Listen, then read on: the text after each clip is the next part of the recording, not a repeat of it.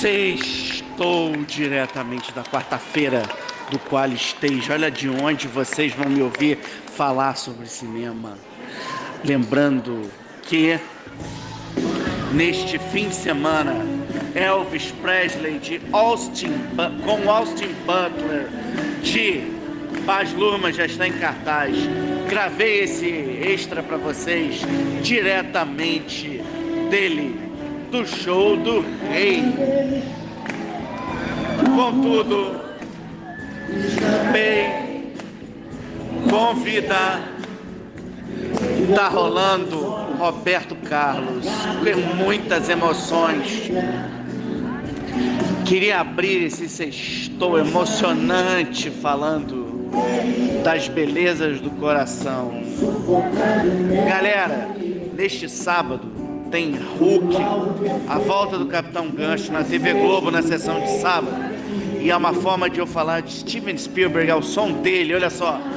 Mal, risco, mexicano. O Pierre neste momento vai chorar, vai lembrar dos seus natais emocionantes por vocês. Então, galera, o Spielberg tá com filmes por toda a streaming esfera. Tem Tubarão na Netflix, tem Tubarão na Globoplay, numa parceria com Telecine. Tem muita coisa dele, como Prenda-me Prenda Se For Capaz, na HBO Max, Contatos Imediatos Terceiro Grau, Império do Sol. Enfim, o Spielberg completa 76 anos em dezembro e ele está finalizando para o Oscar The Fable Man. É uma autobiografia em que ele tem o Paul Dano e a Michelle Williams interpretando seus pais, só que ele dá outros nomes. E David Lynch, o realizador de Veludo Azul, faz o tio dele. Além do Seth Rogen, que tem um papel de destaque no elenco. Escutem, escutem o rei. Fera ferida, fogo na alma. Sextou Disney Plus está exibindo West Side Story, que deu para Adriana Bose o prêmio de melhor atriz coadjuvante. É uma incursão do Spielberg no terreno dos musicais. É neste momento em que ele está comemorando algumas efemérides. Os 20 anos de Minority Report, os 40 anos do ET, tem um documentário incrível sobre ele que está na HBO Max. Spielberg pertence à geração do cinema novo americano, da nova Hollywood, da geração Easy Rider. Esse é o nome que o jornalista Peter Binskins deu a elas num livro chamado Easy Riders and Raging Bulls, como sexo, drogas e rock and roll mudou Hollywood. É, e o Spielberg, ele é pertence à vertente mais pop desse movimento cinema novista que revisava clássicos do passado do cinema ou ensejos estéticos do passado e dava a ele uma nova roupagem comportamental para os novos tempos, no caso a década de 70. No próximo bloco eu explico mais para vocês. Queria deixar um abraço para a galera de Portugal, a turma do Medeia Animas, a turma do, do Campo de Orique. E o Roberto Carlos para você. Existiram intervalos constantes. Não ser. Queria dedicar esse bloco à minha sobrinha neta Helena, que já já estará cantando O Rei. O que eu não esqueci. Tem Caminho das Nuvens do Vicente Amorim na MUBI, que Wagner Moura cruza o Brasil de bicicleta com sua esposa na tela. Cláudia Abreu cantando clássicos do rei. É o rei no coração. E no coração, Pierre está derramando lágrimas. Esse cara sou eu. Esse cara é o Sextou. Esse cara é o Sextou. Galera, o Roberto Carlos protagonizou três sucessos de bilheteria nos anos 60, dirigidos por Roberto Farias, irmão do Reginaldo Faria, não uso S no nome. O Roberto nos deu há 60 anos cravados um dos maiores clássicos do nosso audiovisual, O Assalto ao Trem Pagador. Reconstituição de um crime real que se tornou marco da representação da violência criminal no Rio de Janeiro. Até o Nelson Rodrigues elogiou o filme que vendeu 2 milhões de ingressos em 62. Em 67, o Roberto dirigiu, Farias dirigiu o Rei em Roberto Carlos em Ritmo de Aventura. Depois veio o Roberto Carlos, o Diamante Cor-de-Rosa e a 300 km por hora, que é o último da trilogia. O Diamante foi citado pelo consagrado Richard Donner, o diretor de Super-Homem, a Profecia, como um marco do audiovisual. Eu queria chamar a atenção para o fato de que o Roberto é um ícone do cinema pop no Brasil e do cinema musical, que conversa diretamente com os clássicos do Richard Lester fez sobre os Beatles. Então vale a pena vocês correrem atrás desses filmes que estão sempre, cara, sou eu, no, no canal Brasil. Outra dica que eu ia dar para vocês, já que a gente está falando de cinema brasileiro, está em circuito uma espécie de mistura entre ficção, documentário e mockumentary. Mockumentary é falso documentário chamado Rio de Janeiro de Ho Chi Minh. Nele, a Cláudia Matos, que foi minha chefe no Jornal do Brasil, do Caverno B, conta a história de uma viagem do líder vietnamita Ho Chi Minh pelo mundo e ele encontra um cozinheiro e marinheiro brasileiro chamado Faca Cega. Esse filme revive essa história a partir do neto do Faca Cega, Pilar, que é interpretado pelo diretor Luiz Antônio Pilar, que tem um trabalho memorável em cena sob a direção da Cláudia Matos. A Cláudia foi editora do Caderno B do Jornal do Brasil em 2001 e me deu dicas fenomenais sobre a crítica de cinema, sobre escrita cinematográfica. Queria chamar a atenção para vocês, já que a gente está falando de Brasil, que tem muita coisa brasileira interessante no Globoplay e na Netflix também. No Globoplay está rolando Quando o Carnaval Chegar do Cacá Diegues, que tem o Chico Buarque como ator. Fiquem aí com o rei mais um pouquinho.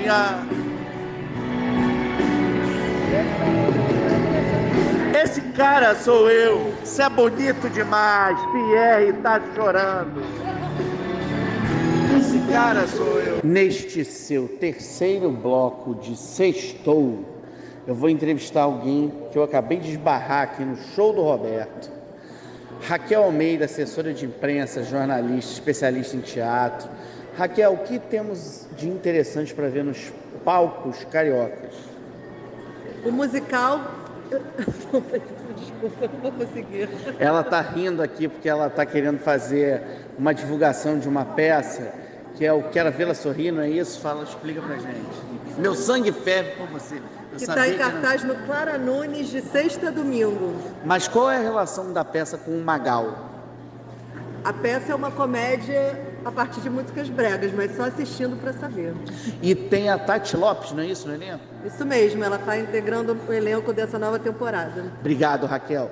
Tati Lopes apareceu recentemente no Dissonante, que é uma espécie de quase solteiros, é, quase famosos e vida de solteiro brasileiro quase famosos Almost Famous, Vida de Solteiro Singles, dois pilares aí da observação do rock and roll, do grunge, da canção roqueira entre nós, que fez sucesso graças ao super carisma do Marcelo Serrado, filme dirigido pelo Pedro Amorim.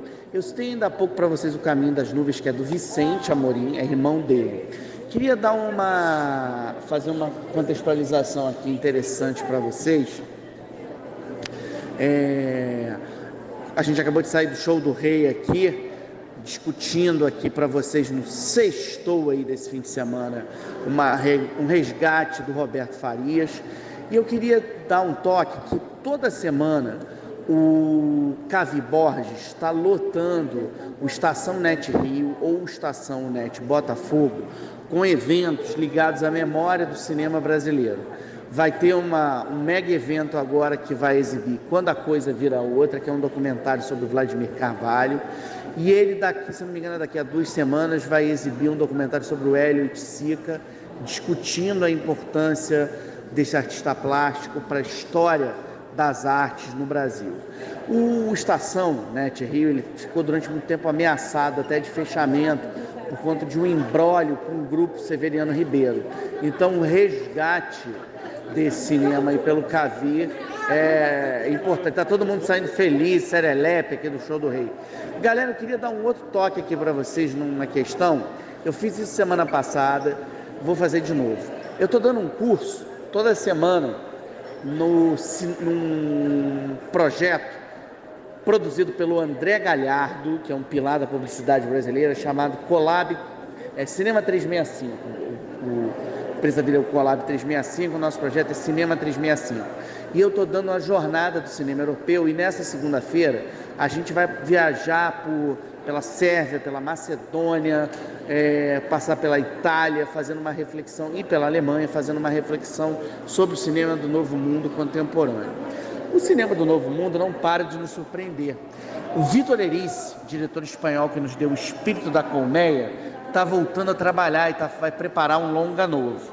Em paralelo a isso, agora em agosto, de 3 a 3, vai ter o Festival de Locarno, que vai ser aberto pelo Trem Bala, com o Brad Pitt, com a galera que fez o Voltando ao Jogo, o primeiro John Wick, e vai ter uma leva de longas europeus. Entre esses longas tem Fairy Tale, que é uma experimentação narrativa singular do realizador Alexander Sokurov, que nos deu Arca Russa.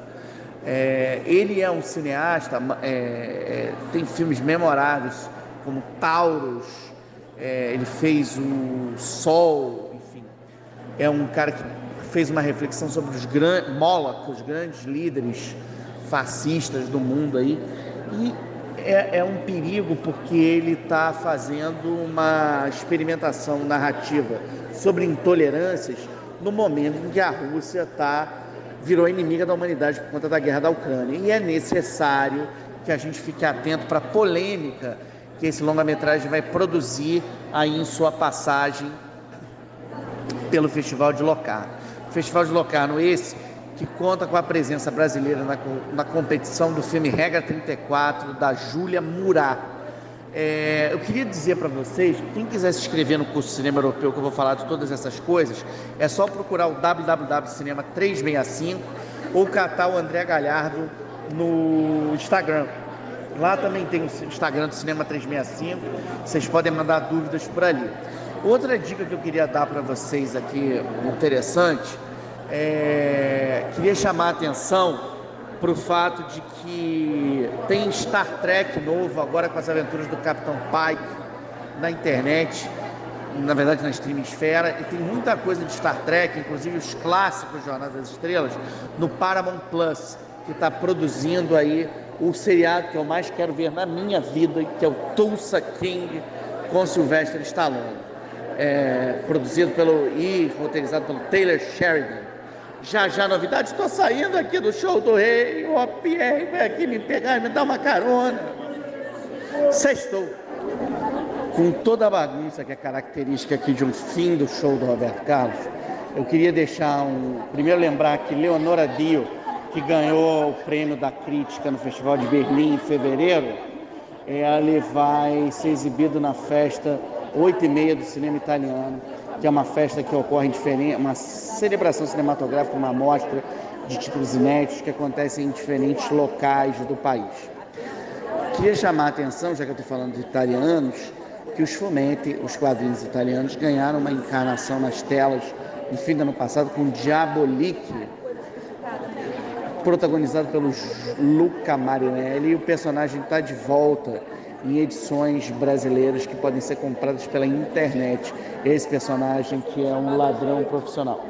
Mas falando de fumete, o Dylan Dog, que não para de sair em edições muito bacanas na Mitos, vai ganhar um especial que já está à venda no site da Panini. Então, se a gente parar para pensar nesse personagem é, que é mítico da investigação do sobrenatural. Personagem esse que merecia uma reencarnação cinematográfica depois de uma malfadada adaptação com Brandon Ralph, o Ralph. Seria interessante a gente correr atrás disso. Tem muita coisa interessante de quadrinhos saindo por aí. Há se destacar o Franjinha, do Vitor Cafage, que é mesmo autor do Turma da Mônica, Lições e Laços, com a sua irmã Lu, né, Lu Cafage. A, o, o, o, o, mais recente, né, o Lições, está na Amazon Prime. Então, quem quiser ver esse filme que foi dirigido pelo Daniel Rezende, tem uma oportunidade de conferir. Queria lembrar para vocês que o Daniel Rezende, que é o diretor desse filme, é um montador indicado ao Oscar por Cidade de Deus, que está completando 20 anos.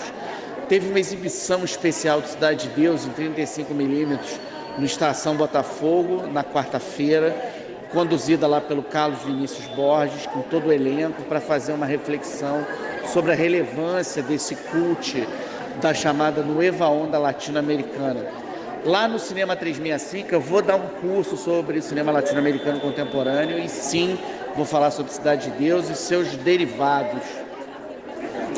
Falando de cinema latino-americano, eu acho que vale a gente ficar por dentro que o Walter Salles está prestes a voltar às telas aí, filmando Eu Estou Aqui do Marcelo Rubens Paiva com a Mariana Lima fazendo uma discussão sobre a luta de uma mulher para descobrir o paradeiro de seu marido sumido durante a ditadura militar.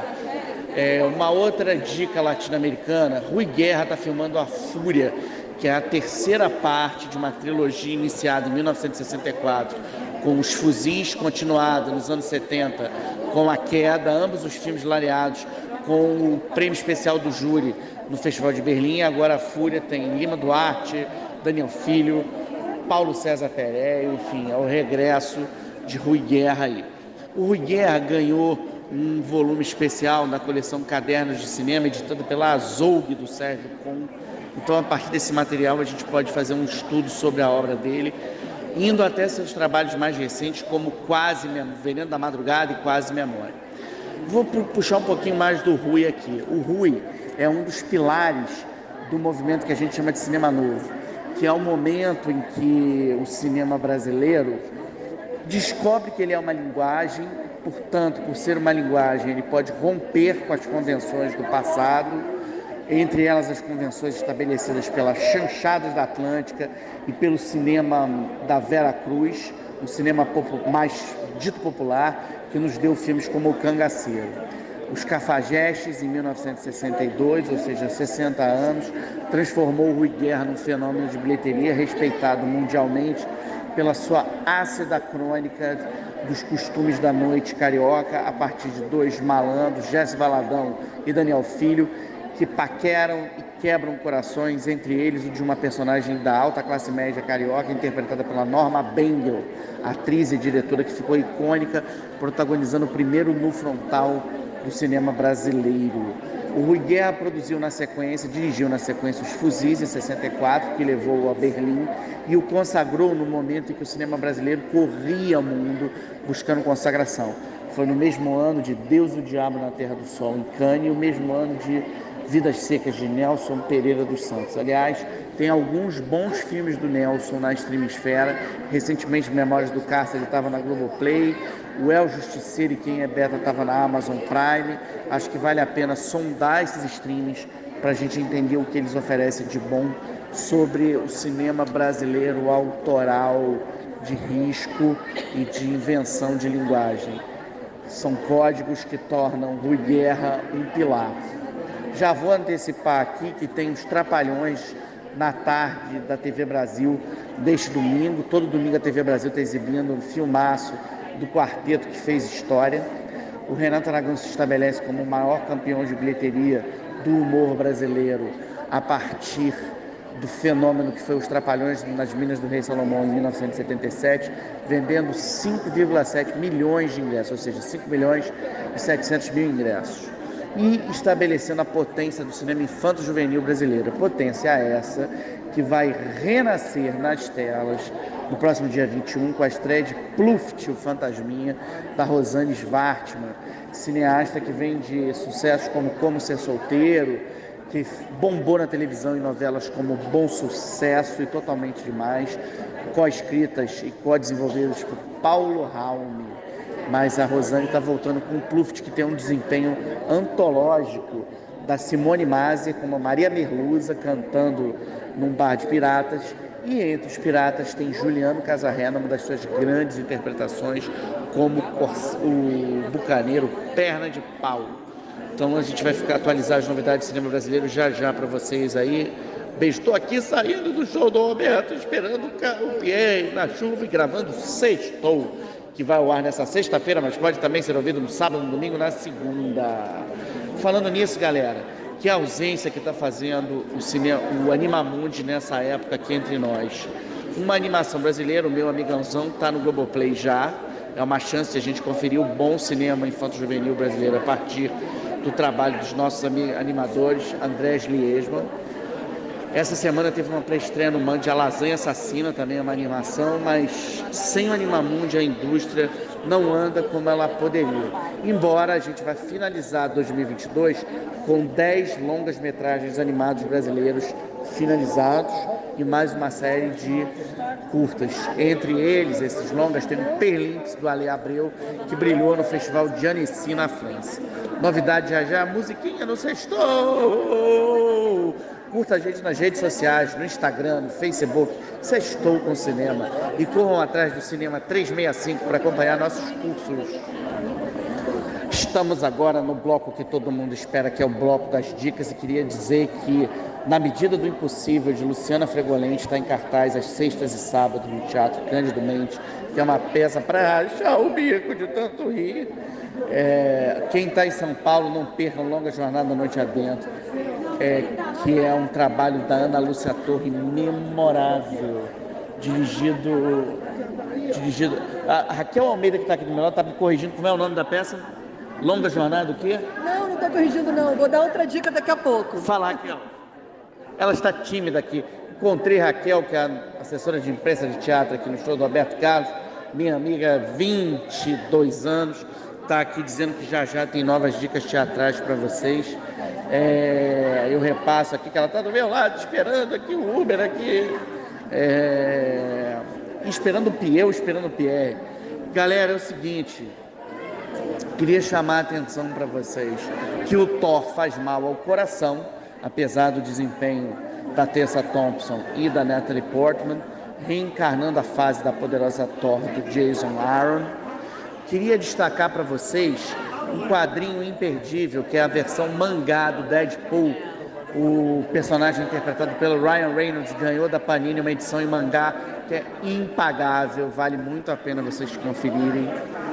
Queria lembrar para vocês, ainda nas dicas, que eu zapeando a streaming Esfera, descobri que a gente tem Que Horas Ela Volta, da Ana Mulaerte, na streaming Esfera, na Netflix a Netflix está exibindo um filme polonês imperdível de ação sobre os hooligans, que é o Furiosa, Furiosa com Z.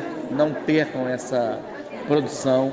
Queria dizer para vocês que na MUBI vai ter no fim desse mês Crimes of the Future do David Cronenberg. Queria lembrar que neste domingo a TV Globo vai exibir Armageddon, ou vulgo Armagedon, do Michael Bay, dos sucessos dos anos 90, com o Bruce Willis, o Ben Affleck.